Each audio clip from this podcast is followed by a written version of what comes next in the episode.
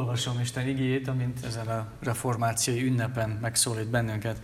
Pálapostolnak a Filippi belé gyülekezethez írt levele, harmadik fejezetéből a 16-tól 20-ig terjedő verseket. Isten igéje miképpen szólít meg bennünket a Filippi belé gyülekezethez írt levél, harmadik fejezetének 16-tól 20-ig terjedő versei által. Kérlek, hogy helyeteken maradva hallgassátok. Amire eljutottunk, az szerint járjunk. Legyetek követőim, testvéreim, és azokra figyeljetek, akik úgy élnek, ahogyan mi példát adtunk nektek. Mert sokan élnek másképpen. Akikről sokszor mondtam nektek, most pedig sírva is mondom, hogy ők a Krisztus keresztjének ellenségei. Az ő végük kárhozat, a hassuk az Istenük, és azzal dicsekszenek, ami a gyalázatuk, mert földi dolgokkal törődnek. Nekünk pedig a mennyben van polgárjogunk, Annan az Úr Jézus Krisztust is várjuk üdvözítőül. Nekünk pedig a mennyben van polgárjogunk, ahonnan az Úr Jézus Krisztust is várjuk üdvözítőül.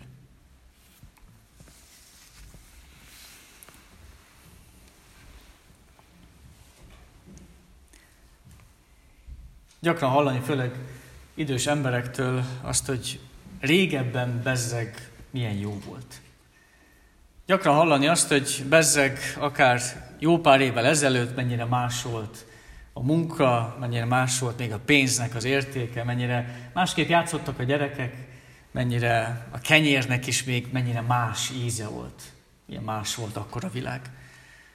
Gyakran hallani főleg idős embereket nosztalgiázni, amikor már nem a jelenben élnek, hanem egy kicsit úgy visszamennek a múltba, a dicső múltba, és úgy beszélnek róla, hogy ott minden tényleg sokkal szebb és sokkal jobb volt. És sokszor mi magunk is a reformációra így emlékezünk, hogy emlékezünk arra, hogy tényleg 500 évvel ezelőtt milyen szépen harcoltak a hitért, és mennyire fontos volt ez számunkra, és milyen jó, hogy nekünk már akkor nem kell harcolni.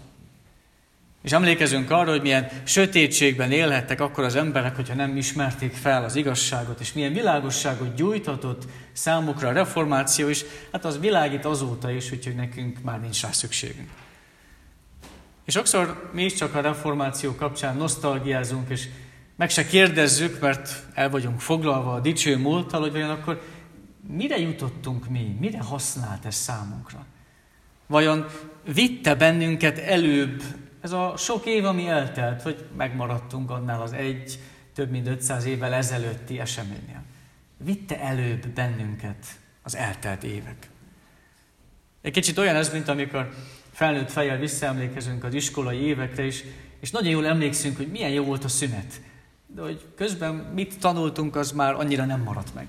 És persze minden diáknak a szünet a legfontosabb, és mégis lényeges az, hogy a, ami a két szünet között történik, az is maradjon meg valamennyi belőle.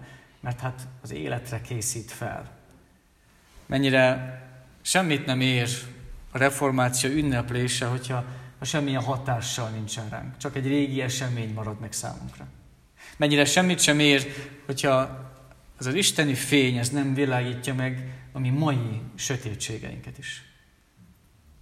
Elég csak arra gondolni, hogy a holnap halottak napja következik, és a legeslegtöbb hiedelem, a legeslegtöbb babona az a halállal kapcsolatos. Talán attól félünk a legjobban, és azért keresünk valahol válaszokat. És sokan akár attól is félnek, hogy nehogy visszajöjjön az ő halottjuk, és mindenféle szokás kapcsolódik ehhez. Úgyhogy jó, érdemes feltennünk a kérdést, hogy mennyire engedjük, hogy az igének a világossága az tüntesse el a sötétséget az életünkből.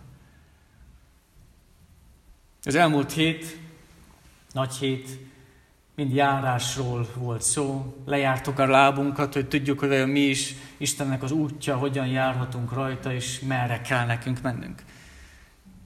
A Zsuzsa lányunk most tanul járni, teszi, próbálja az á, a felállást gyakorolni, és nagyon fontos, hogy jól tanulja meg. Mi már tudunk járni.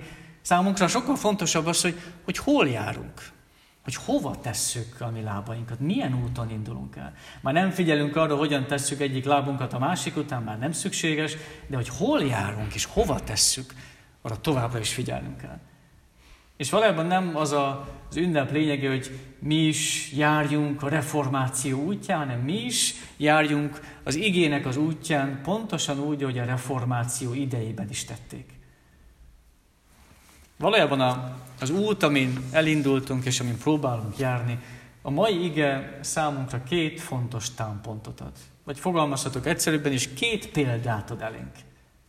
Az első, amit megfogalmaz Pálapostól az igében, a Filippébeli gyülekezethez, az, hogy nem a nosztalgiázás fog megtartani bennünket, hanem a mai példák. Így is fogalmaz Pálapostól, hogy legyetek az én követőim. És nem azt mondja, hogy ne foglalkozzatok Krisztussal, csak nézzetek rám. Nem azt mondja, hogy hát nincsen senki más, aki kiemelkedne az emberek közül, csak én, én vagyok a legjobb, rám nézzetek. Nem ezt mondja. Ha egy kicsit úgy át fogalmazni kellene Pálapostól szavait, mondhatnánk azt, hogy én egy tökéletlen példa vagyok, fogalmaz Pálapostól. De szeretnék tovább mutatni a tökéletesre. Ebben kövessetek, és ebben lássatok engem példaként. Hasonló módon fogalmaz keresztelő János is magáról Jézusról, amikor azt mondja, hogy neki növekednie kell, nekem pedig alább szállanom. Hát rádöbbent arra, hogy itt nem egy versenyről van szó, hogy ki a nagyobb és ki a magasabb, hanem akár ha versenyezni kell, akkor ki az, aki jobban tud alább szállni, hogy megmutassa Krisztust.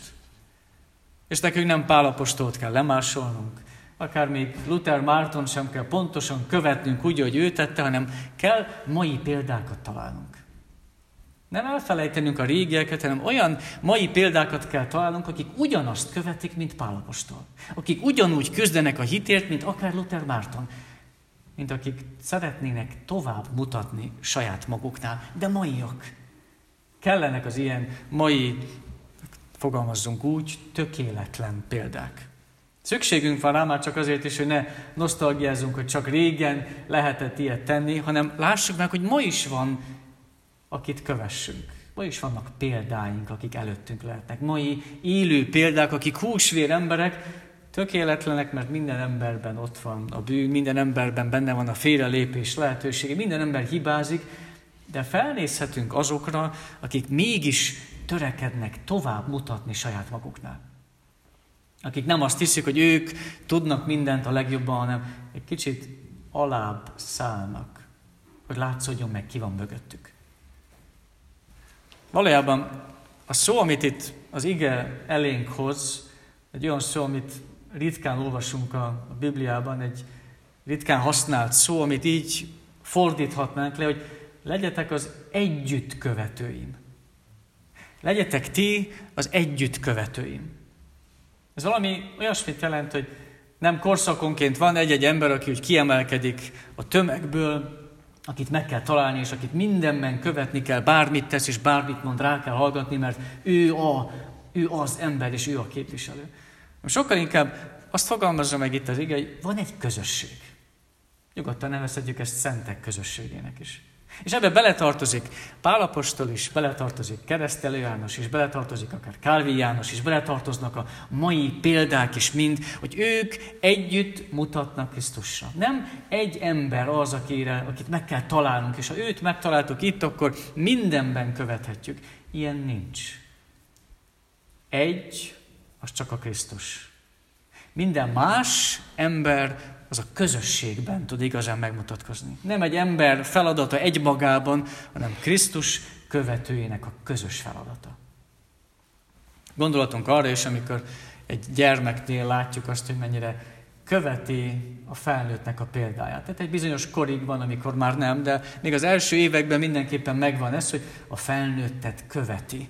És gyermekként a felnőttet, felnőtt az, aki segít, hogy a hitet lehessen jól megtalálni, hogy az Istent lehessen igazán megismerni, hogy gyülekezetben lehet megismerni jól, igazán az Istent. Látva a felnőttek hitét, a gyermekek tanulhatnak belőle. És ezen fordíthatunk is. Látva a gyermekek hitét, mi felnőttek tanulhatunk tőlük.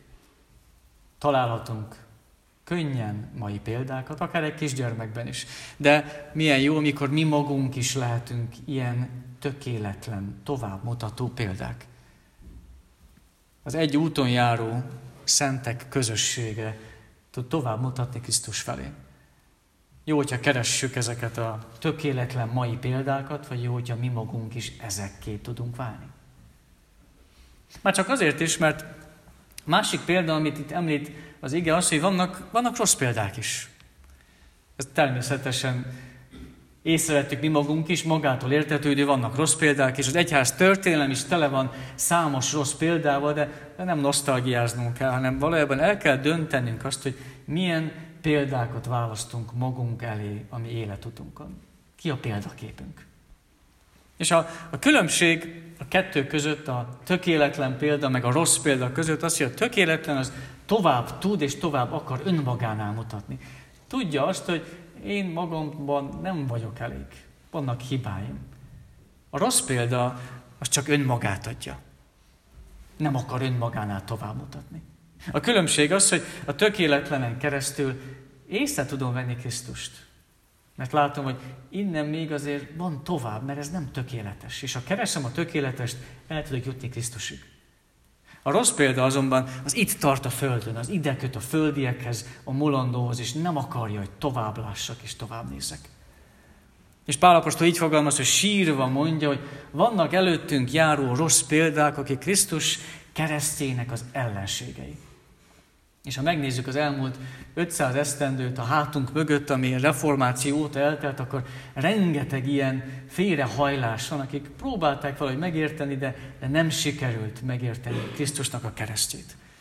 Akik úgy próbálták, hogy itt keressék a tökéletességet ebben az életben. Akik úgy próbálták, hogy ami az ő testi vágyaik, így is fogalmaz, hogy a hasuk követik, ezt követik, és számukra ez az, ami, ami fontos, hogy beteljesüljön. És egyszerűen nem tudják elhinni, a Krisztus keresztje az, ami megtart bennünket. Nagy a különbség a kettő között, és mégis olyan könnyű összetéveszteni. Talán a mai világban könnyű példát látni, amikor az internet segítségével otthonról, a fotelből el lehet érni azt, hogy milliók kövessenek. Nem kell kimenni, nem kell embereket gyűjteni, csak otthonról, az internet segítségével milliókat tudunk követőként magunk mellé. És nagyon könnyen gondolhatjuk és láthatjuk azt, hogy nézd meg, milliók követik és nézik, és hallgatják, hogy mit mond és mit tesz, akkor biztos, hogy erre a példára van nekünk szükségünk. Őt kell kövessük. Akikre ennyien felnéznek, hát biztos olyat mond, ami tényleg igaz és tényleg maradandó. Érdemes azonban feltennünk a kérdést ilyen helyzetekben, hogy ki az, aki nyer ebből? Vajon nem elsősorban azoknak éri meg, aki, akik ezt teszik? Ha nagyon lemegyünk az aljára, akkor elsősorban nem saját magukért teszik ezt? A tökéletlen példák azért többek, és azért példaképek, mert a cél a számukra azt, hogy, hogy mi legyünk a nyertesek mi, akik követjük őt. Hogy mi jussunk el Krisztusig, hogy mi jussunk el a teljes ismeretig, hogy a mi életünk érjen többet, mint amit látunk. Ők értünk vannak, és nem csak saját magukért. A rossz példák azok önmagukat adják. Önmagukat adják tökéletesként, és ez a hatalmas hiba, amit elkövetnek. Nem látnak önmagunkon, önmagukon túl, és nem is akarnak önmagukon túlmutatni mennyire hatalmas különbség van a kettő között, és mégis mennyire könnyű összetéveszteni. Mi jó, hogyha tudjuk, hogy bennünket az út végén, az út, ami járunk, az útnak a végén, az nem a pusztulás vár bennünket. Nem várhat bennünket a teljes ismeret. A Krisztus teljes ismerete. Nem a nosztalgiázás vár bennünket, hanem az élő együttlét az Istennel. Így fogalmaz az igén keresztül Pálapostól, hogy a, a polgár jogunk nekünk a mennyben van. Oda vagyunk mi beírva. Ott van az a könyv, ahol szerepel a mi nevünk. Ott vagyunk mi nyilvántartva. Itt valóban nem, valójában nem állandó a mi lakhelyünk. Ott van a mi állandó lakhelyünk. És ha ezt tudjuk, ha ezt már most a mi szemünk előtt látjuk, akkor keressük a tökéletlen példákat, hogy tudjuk a tökéletest meglátni. Keressük a tökéletlen példákat, váljunk mi magunk is ilyen tökéletlen példákkal. hogy a tökéletes Krisztust tudjuk felmutatni mások számára. Hogy mutassuk meg, hova tartozunk, hol vagyunk mi igazán nyilvántartva. Így ünnepeljük a reformációt. Amen.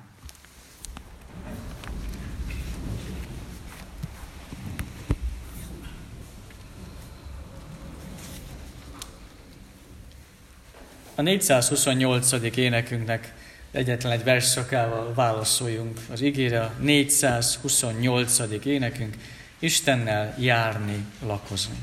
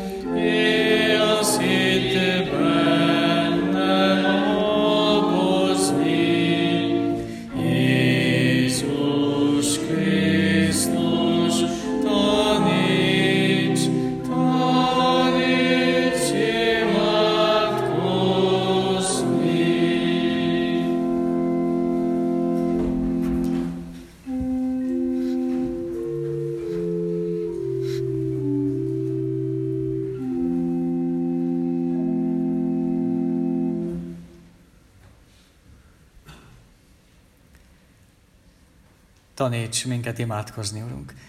Persze nem iskolapadba ültünk most be, hanem a Te házadnak a padjaiba. És nem úgy szeretnénk tanulni, mint akik diákként fel kell majd mondjuk azt, hanem mint akik szeretnék beépíteni ezt a mi életünkbe. Ünnepelünk. Ünnepelünk úgy, hogy tudjuk, van, amit ünnepeljünk. Szól a Te igét, mi közösségben lehetünk, és milyen jó az, hogy előttünk lehet a fej, a Krisztus, a Te fiad. Hálásak vagyunk ezért. Nem mindig könnyű megtalálni, hogy miért lehetünk hálásak, de, de ezért hálásak vagyunk. És enged, hogy a, az elmúlt 500 esztendőért is, hogyha hálásak tudunk lenni, akkor ne csak egy óráig, egy napig tartson a mi emlékezésünk, nem lássuk meg ezt a világosságot, az igédnek a világosságát. Ezt ünnepeljük. Persze ez nem mindig könnyű, Urunk, hiszen sokszor van tragédia, és sokszor van gyász az életünkben. Így fordulunk feléd a gyászolók ügyében is. Olyan nehéz, amikor valakit el kell engedni. Akár ha úgy is gondolhatjuk, hogy benne van már a korban, vagy úgy is gondolhatjuk, hogy mindannyiunknak egyszer elérkezik ez a pillanat, de mégis olyan nehéz ez. Sokszor csak a sötétséget látjuk, Urunk.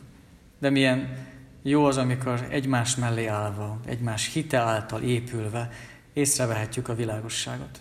Ezt ad meg mindannyiunknak. Ez vigasztaljon minden gyászolót. Van számunkra remény és világosság. Így állj mellénk, így ünnepeljünk közösen, így legyünk tökéletlen példák, akik tovább mutatnak a tökéletes Krisztusra. Jézusért, a Krisztusért. Amen. Bizalommal tárjátok fel szíveteket Isten előtt.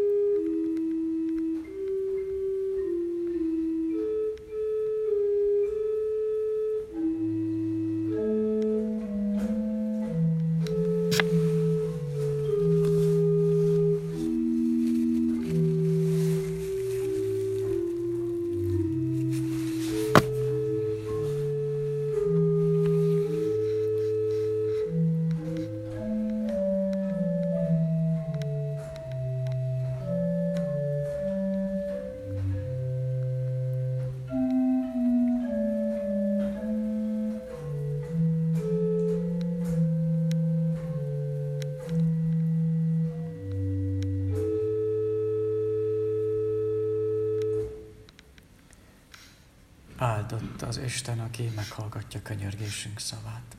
Amen. Mi, atyánk, aki a mennyekben vagy, szenteltessék meg a te neved. Jöjjön el a te országod. legyen meg a te akaratod, amint a mennyben, úgy a földön is. Mindennapi kenyerünket add meg nékünk ma, és bocsásd meg védkeinket, miképpen mi is megbocsátunk az ellenünk védkezőknek. És ne védj minket kísértésbe, de szabadíts meg a gonosztól, mert tiéd az ország, a hatalom és a dicsőség mindörökké. Amen.